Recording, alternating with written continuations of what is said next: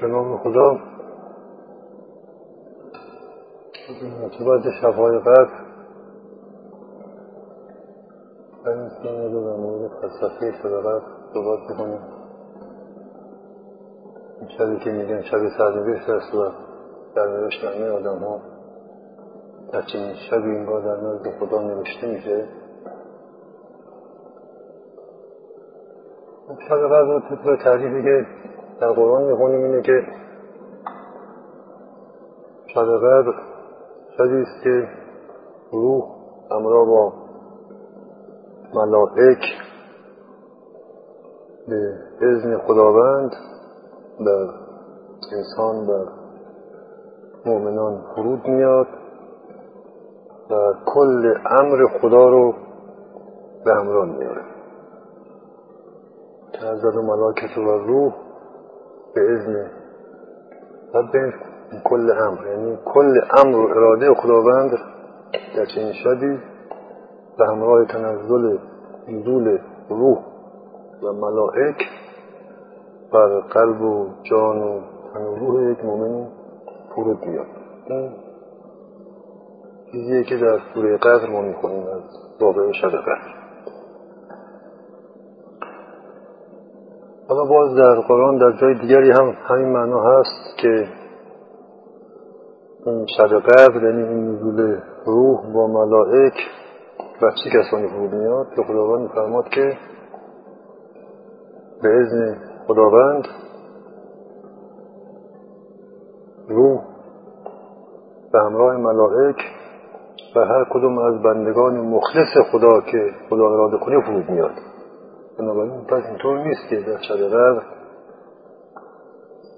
همه افراد بشری و همه مؤمنان مشمول حال این واقعه باشند لزوما نه از مؤمنان مخلص و برخی از مؤمنان مخلص که خداوند اراده کنه این شب با این تعاریف محقق میشه که روح فرود میاد به همراه ملائک که کتاب حکمت قرآن و فرقان رو بر قلب آنها فرود میاد در حقیقت باز گفت در تاریخ اسلام این واقعه بر اولین کسی که فرود آمد خود پیامبر اسلام بوده. یعنی آن چیزی که واقعه مبعث هست یا سرآغاز وحی به حساب میاد در حقیقت باید گفت همین واقعه شب که بر قلب محمد فرود آمد. نزول روح ملائک کتاب فرقان و قرآن و حکمت فرود آمد. یک جا فرود آمد بر قلب ایشون و در طی 23 سال آنچه که به صورت یک روح فرود آمده بود به تدریج در حقیقت باید گفت محمد این رو این کتاب الهی رو که امر الهی و اراده حق بود.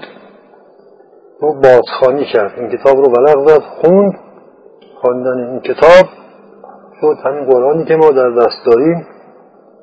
این قرآن در حقیقت باید گفت که بازخانی محمد از آن واقعه بود از آن کتابی بود که از اون ام کتابی بود که بر قلبش فرود آمده بود.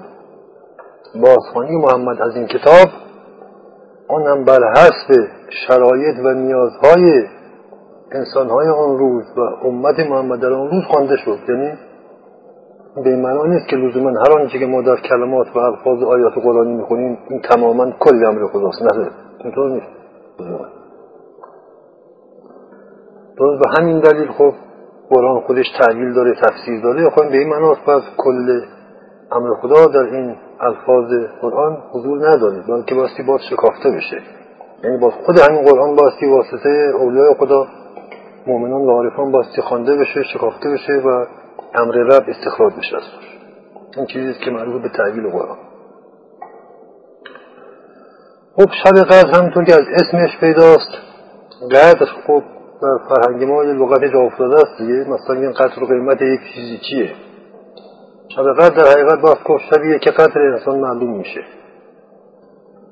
اون قدر جاودانه انسان معلوم میشه. اون قدر الهی انسان معلوم میشه در اون شب خب قدر انسان چیه؟ لازم معارف دینی معارف اسلامی؟ ما می‌دونیم که انسان برترین قدر رو در عالم هستی و در کائنات داره. و قدر انسان قدری است که خداوند همه مخلوقات خودش رو امر کرد تا سجده کنند انسان رو. پس قدر انسان برترین قدرها در کائنات. در حقیقت باید گفت انسان حامل قدر مطلق عالم وجوده. چرا؟ خب برای اینکه حامل روح خدا هست. خداوند صورت و روح خودش به او وجود بخشیده. از علم خودش در او نهاده. اسما و کلماتش رو در ذاتش به امانت گذاشته. در حقیقت باید گفت؟ پس شب قدر آن شبی است که انسان قدر الهی خودش رو میابه قدر الهی خودش رو میابه مقام خلافت اللهی خودش رو میابه به بیان دیگر باید گفت شب قدر در مفهوم کامل کلمه شبی است که انسان خدای خودش رو میابه چرا؟ برای اینکه قدر وجود خداست. خدا قدر وجوده. ارزش وجوده. اون گوهره وجوده. و قدر شبی است که انسان به این قدر می‌رسه به این قدر دست پیدا می‌کنه. خب حالا اگر گفته میشه که این شب شب سرنوشته است خب بله همطورم هست. چرا که برای اینکه سرنوشت انسان در خلقت ازلی چنین سرنوشتی بوده یعنی خداوند انسان رو خلق کرد تا خلیفه خودش کنه تا با او دوستی کنه تا یک موجودی همچون خود بسازه. خب بنابراین بس سرنوشت ازلی و مطلق انسان معلومه چیه؟ پس اگر شب قدر شب سرنوشته سرنوشت به این مفهوم پیش و افتاده دنیایی که ماها متصور هستیم که مجموعی از حوادث زشت و زیبا هست این نیست این سطحی ترین شد سرنوشت انسان علویت انسانه. این سرنوشت انسان این سرنوشت جاودانه انسانه. و انسان قرار هست که به همچین قدری برسه و خواهد هم رسید. از یه لحاظ باید گفت اینقدر اصلا جبرم هست. نه منتها جبریست الهی جبریست قدسی. یک هدیه الهی است که انسان بایستی قدرش رو در چنین شایی بایستی کشف کنه. و انسان به چنین قدری خواهد رسید یا از راه اختیار و دین و ایمان و جهاد خواهد رسید یا از راه جبر و زور و ظلم و از وادی دوزخ. خواهد رسید. همه خواهند رسید و هیچ کس نمی‌تونه که نرسه. این قدر انسانه از کف تا ایمانش خب گفتیم که محمد به عنوان بانی و شارع دین ایشون نخستین کسی است که این قدر رو دریافت در چنین شبی. همونطور که می‌دونیم که ماه رمضان میگن ماه قرآنه اوجش هم شبهای قدره. همون شبهایی هستش که محمد به بعثت رسید به رسالت رسید.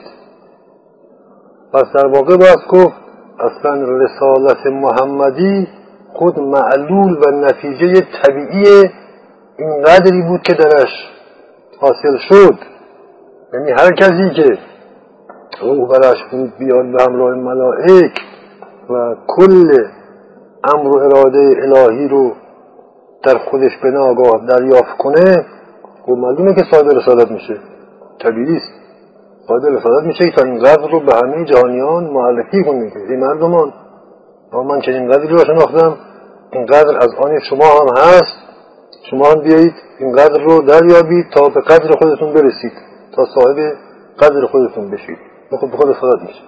همینطور که فیلم مثال هر کسی که مثلا یک چیزی رو در یه جایی کشف می‌کنه یک مسئله علمی رو می‌فهمه یک اختراعی می‌کنه خب بلا فاصله برای خودش احساس رسالت می‌کنه دیگه احساس می‌کنه باید این اختراع و این کشف خودش با جهانیان برسونه. این دویزیه خب و چطور میشه که کسی که قدر ذات هستی خودش رو که خود خداوند هست رو بیابه و بتونه صاحب رسالت و مسئولیت نباشه؟ پس خود رسالت نتیجه طبیعی چنین واقعی است هر که قدر خود رو یافت صاحب رسالت میشه. حالا به هر درجه که هر کسی قدر خود رو شناخت صاحب رسالت میشه. ببینید یه سخنی از مولا داریم که میفرماد هر کس که قدر خود را نشناخت نابود است. هر کسی قدر خود رو نشناخت نابود است. خب ببین پس ما می‌فهمیم که انسان فقط این قدره یا خودشناسی خداشناسی است؟ خب. این در واقع باید گفت کسی که خدا در خود نیافت یعنی قدر حیات هستی خود نیافته و چنین کسی مثل که اصلا نیست وجود نداره. خب.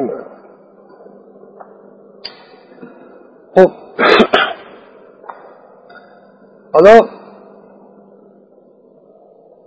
بیاییم و این مسئله رو برگردونیم به امر هدایت انسان ها که این مسئله قدر در امر هدایت بشری چه نقشی در طول تاریخ داشته. خب فهمیده متوجه شدیم که اصلا دین اسلام و شریعت محمدی کلا حاصل شب قدر محمده.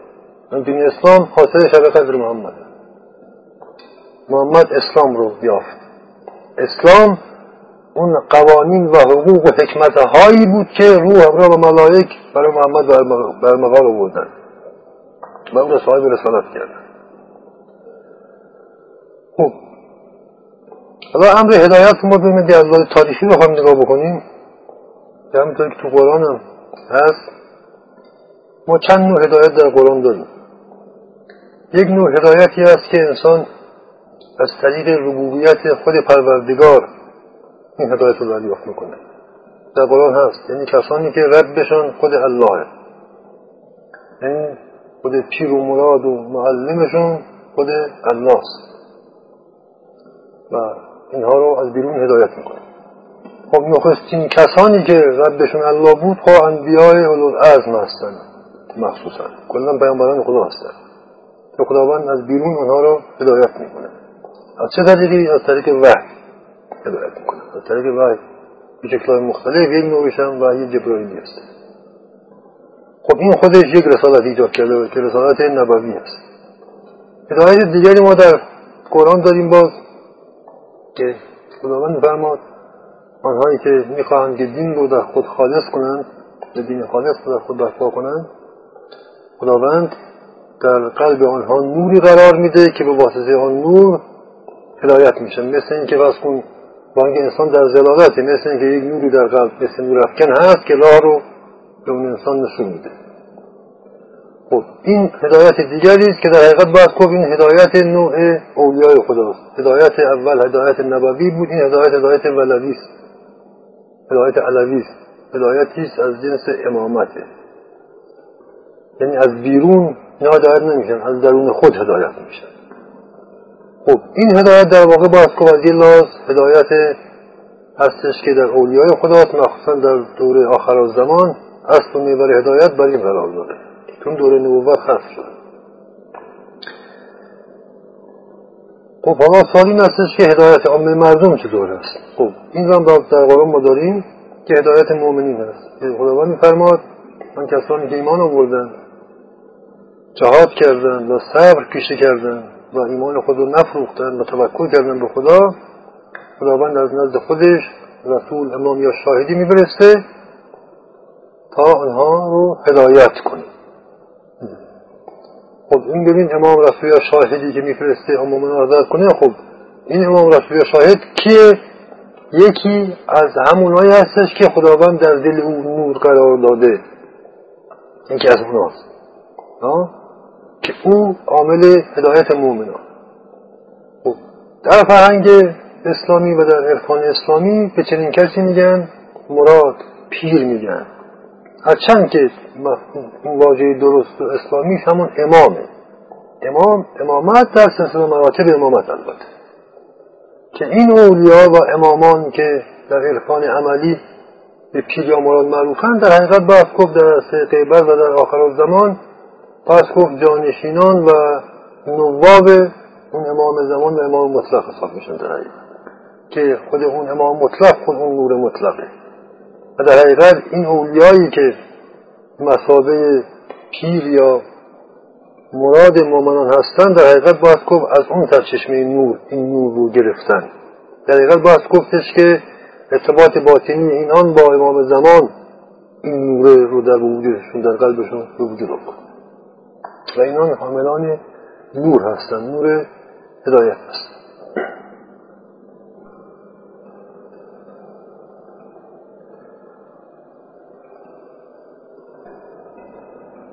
خب بنابراین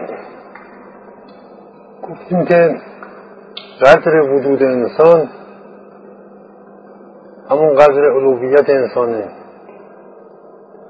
قدر مقام خلافت اللهی انسان هست و قدر مقام دوستی انسان با خداست. خب اگر چنین هست بنابراین کسانی که به این قدر رسیدند این قدر بر آنها نازل شد آنها این قدر رو در خود محقق کردند تبدیل به صفات و مقام وجودی کردند و موجودیت بخشیدند یعنی کیا یعنی اولیای خدا. خب پس اینها اینها در حقیقت بس گفت خود اینها خود تجسم و جمال قدر هستند. جمال قدر الهی انسان هستند. خب. به این ترتیب پس چنین کسانی در میان مردم در حقیقت باید گفت خود شب قدر مردم حساب میشن. شب قدر مردم هست. در میان مردم راه هستند.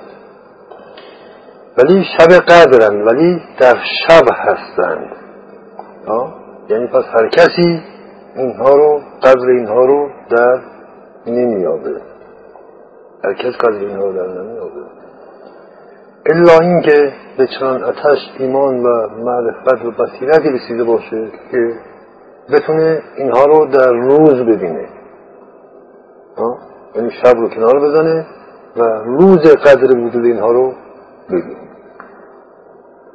هدایت عامه مردم و هدایت مؤمنان یعنی کسانی که خودشان مستقیما آن شب قدر رو دریافت نکردند اون واقعی نزول روح و ملائک نزول حکمت و کتاب و فرمان رو دریافت نکرده اند اینها اتفاقا از یه به نظر میده خب اینها مثل که تبعیض خدا قائل شده چرا برای اینها نازل نکرده؟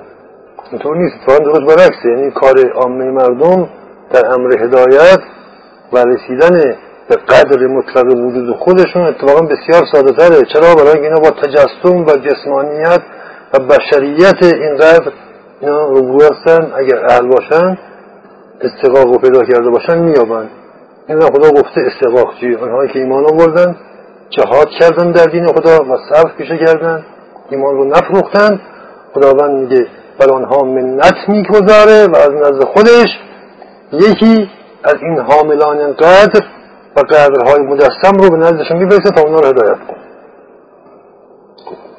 خب چنین کسایی؟ خب به اینا اسم شیش امامه در فرنگ ما به اینا میگن پیر یا مراد.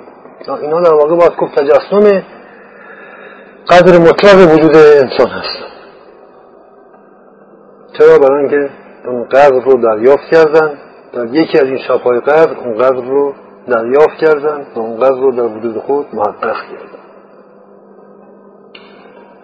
خب بنابراین باید گفت پس شب قدر عامه مردم در واقع وجود اولیای خدا هر کسی در حقیقت باید گفت که یکی از این اولیای خدا رو کشف کرد باید گفتش که به قدر خودش رسید مثل اینه که قدر خودش رو کشف کرد.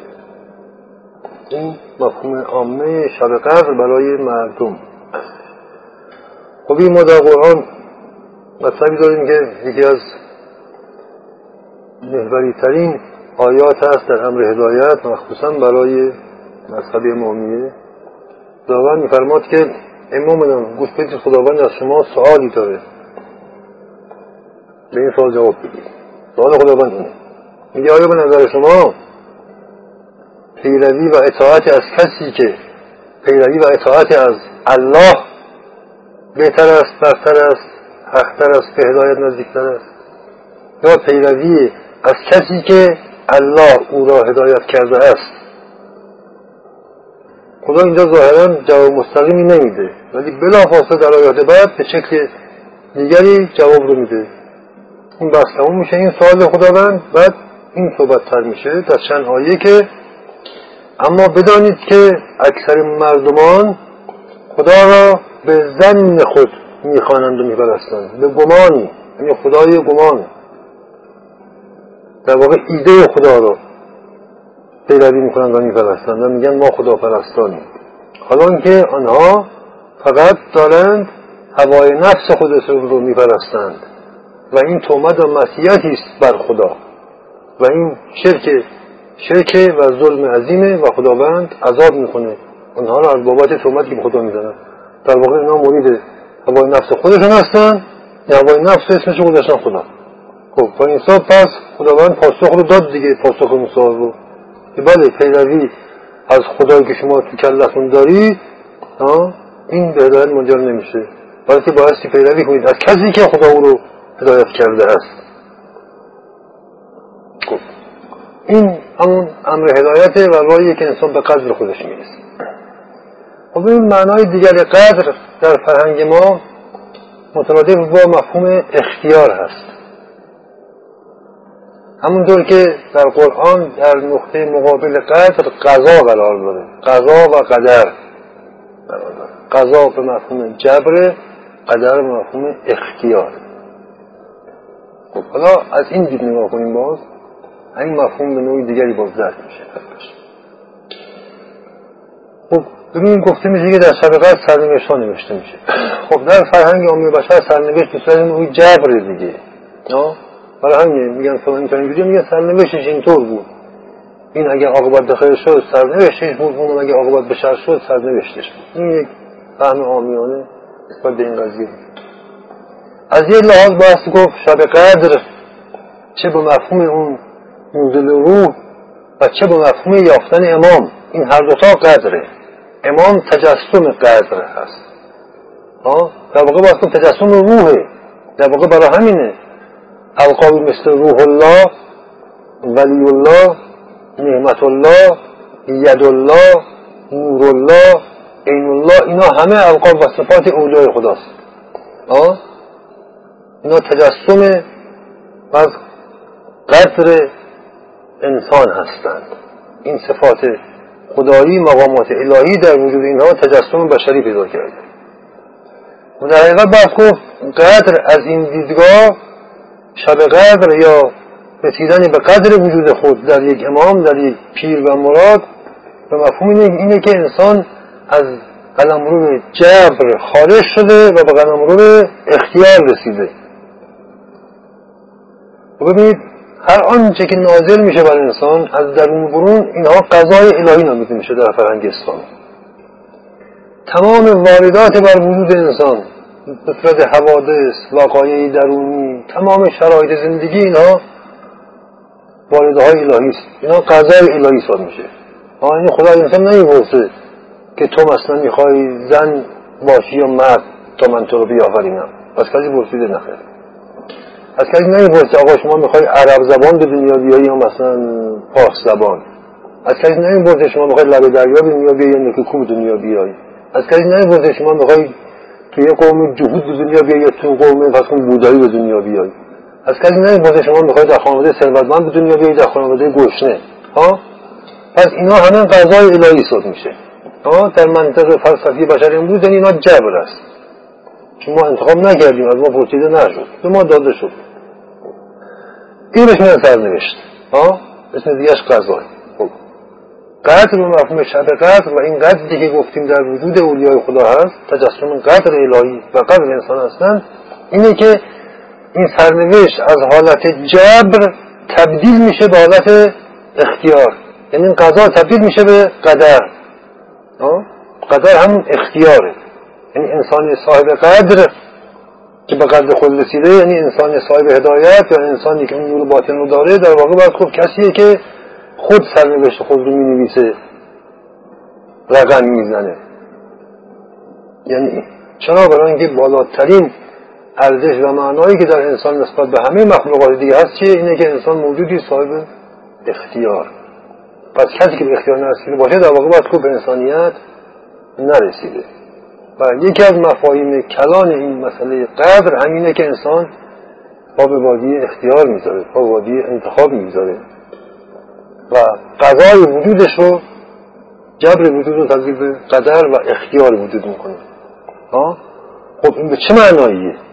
خب این خیلی معنای از جنگی یعنی در واقع باید خوب آنچه که هست و جاری هست رو تبدیل می‌کنه به آنچه که باید باشه. یا به بیان فلسفی هستی رو تبدیل می‌کنه به بایستی. واقعیت رو تبدیل می‌کنه به حقیقت. آنچه هست رو تبدیل می‌کنه به آرمان. خب چگونه چیزی اتفاق میفته آیا میاد تمام زندگی خودش رو کنفیکم می‌کنه ذات خودش رو دگرگون می‌کنه شرایط خودش رو؟ نه من همچین تغییر انسان نمی‌تونه انجام بده. همچین تغییر انجام نمیشه نه خیر. همه اینها با نور معرفت انجام میشه. انسان از طریق معرفت نفس معرفت بر خود و حیات هستی خود با نور معرفت ها با نور هدایتی که از منشأ قدر وجود خودش از امام خودش گرفته چکار می‌کنه؟ میاد هستی رو تبدیل به بایستی می‌کنه. آنچه که هست رو تبدیل می‌کنه به آنچه که باید باشه. آن در واقع زندگی خودش رو جهنم رو تبدیل می‌کنه به بهشت. به دیگه چنین واقعی اتفاق میفته این هم مفهوم دیگری از قدر هستش و شب قدر هستش. در نقطه مقابل قضا یا جف.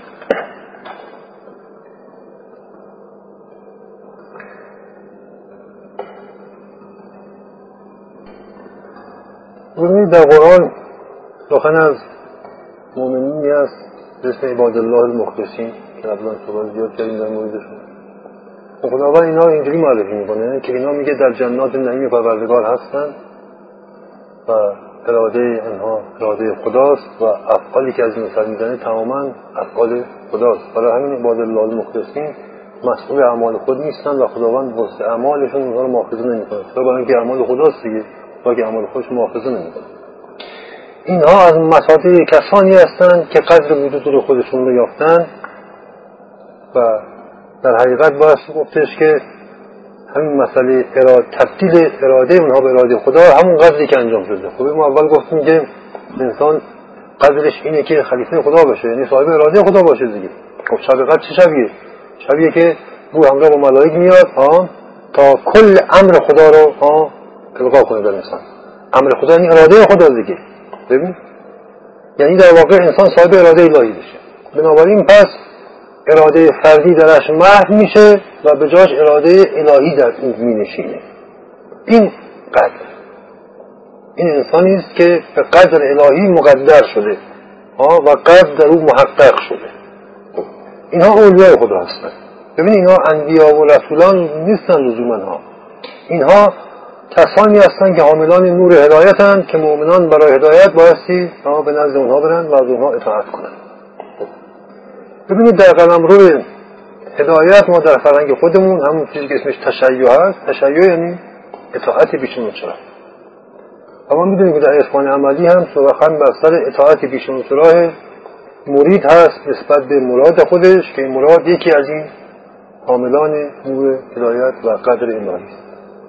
خب ببینیم خود این فردی که پیر هست یا اسمش امام هست خود از خود اراده ای نداره. اراده او اراده خداست. خب.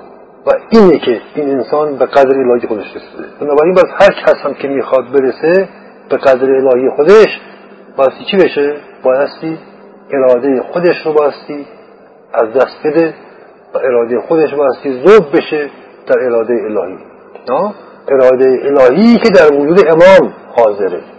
اراده امام اراده خداست. بنابراین پس اراده مرید آن مؤمن بایستی زوب بشه در اراده امام خودش در اراده پیر خودش. و اراده شخصی خودش در واقع بایستی بشه اراده امام خودش. یعنی اراده امامش بایستی بیاد در قلب و روح و جان او بنشینه.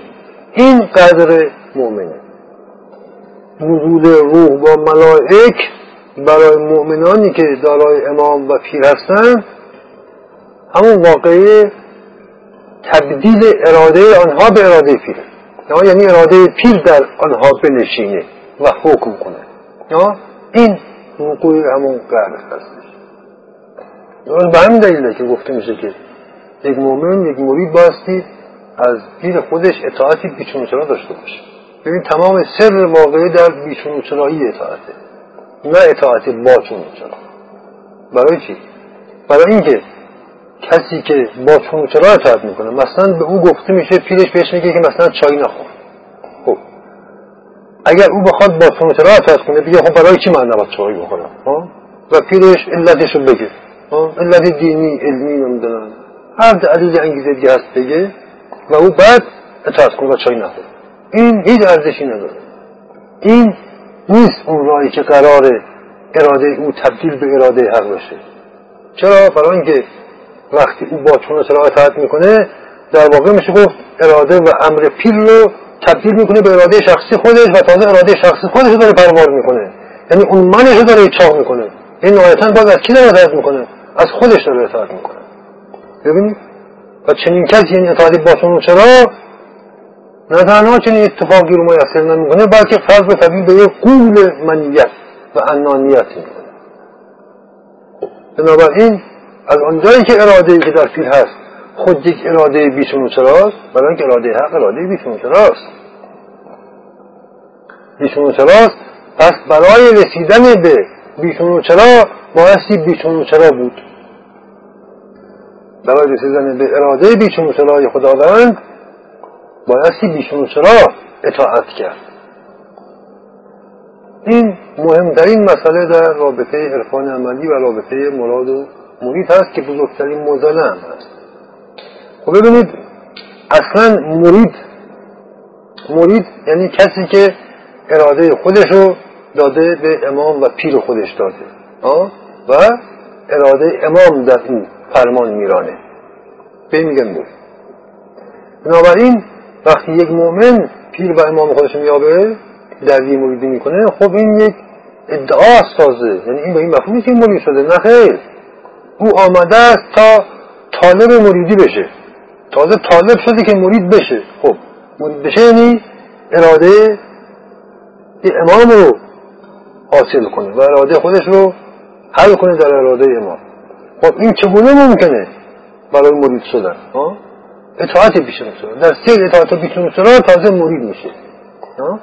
پس مریدی ما فکر نکنیم که راه و روشه نه مقصود کمال واقع است. یعنی مرید انسان کامله. همونطور که عباد الله المخلصین اینا انسان کامل هستن. چرا انسان کامل هستن؟ ما برای اینکه اراده فردیشون در اراده حق ذوب شده. اراده خدا در رو حکم می‌کنن یعنی مرید حق انسان کامل یعنی مرید. مرید کمال انسان یعنی مقامی برتر از مریدی برای انسان در جهان متصور نیست. خب. پس یک مؤمنی هم که میاد در نزد چنین انسانی به عنوان پیر او هم باید به مقامی برسه به مقام مریدی برسه. نه اینکه بگه من مریدی می‌کنم تا که چه شود. نه خیر او اطاعت پیشون می‌کنه تا تازه مرید بشود. یعنی ارادهش رو اراده فردیش رو اون انانیتش رو نفس امارش رو ها حل کنه و ذوب کنه در اراده امام خودش اراده امامش اراده کی اراده خداست. و این است که یک مرید به حق خودش و به قدر وجود خودش می‌رسه. یعنی اراده خدا رو در خودش میابه و از منظر و منشه چنین اراده ای هستش که تمام سرنوشت آنچه که جبر می‌دیده رو همه رو تبدیل به اختیار می‌کنه. یعنی قضای الهی رو در وجود خودش تبدیل به قدر الهی می‌کنه. تمام جبرهای زندگانی رو در وجود خودش تبدیل به چی می‌کنه؟ اختیار می‌کنه. در واقع باید که انسان کامل انسانی است صاحب اختیار مطلق. انسان آزاد. انسان آزاد آزادی روح نه آزادی فقط اعمال روزمره. آزادی روح. خب ببینید اصلا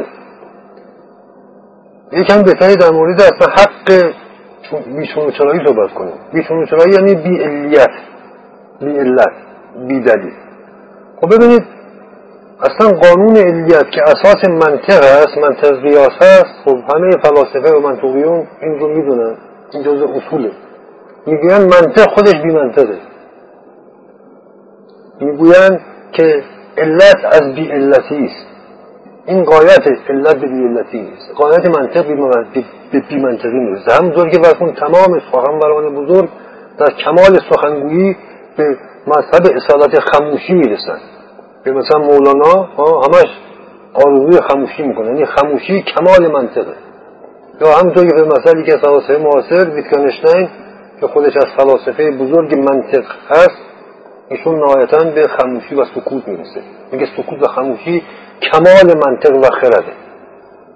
این از فلاسفه جدید از عرفای قدیم اینا همه به این حرف خردمندان رسیدن به اصلا نگاه کن کل آدم وجود. یکی از بزرگترین سوالهای فلسفی انسان اینه که آدم وجود از چی به وجود اومده؟ برای چی به وجود اومده؟ هرگز پاسخ وجود داره؟ نه. برای چی وجود اومده؟ چرا به وجود اومده؟ وجود اومده برای اینکه وجود اومد ببین پس کل عالم وجود ذاتش بر بیشون سرایی است. خدا برای چی خلق کرده؟ خلق کرده برای اینکه دوستش خلق کرده. ببین چون نداره. برای خلقت فلسفه فلسفی نداره.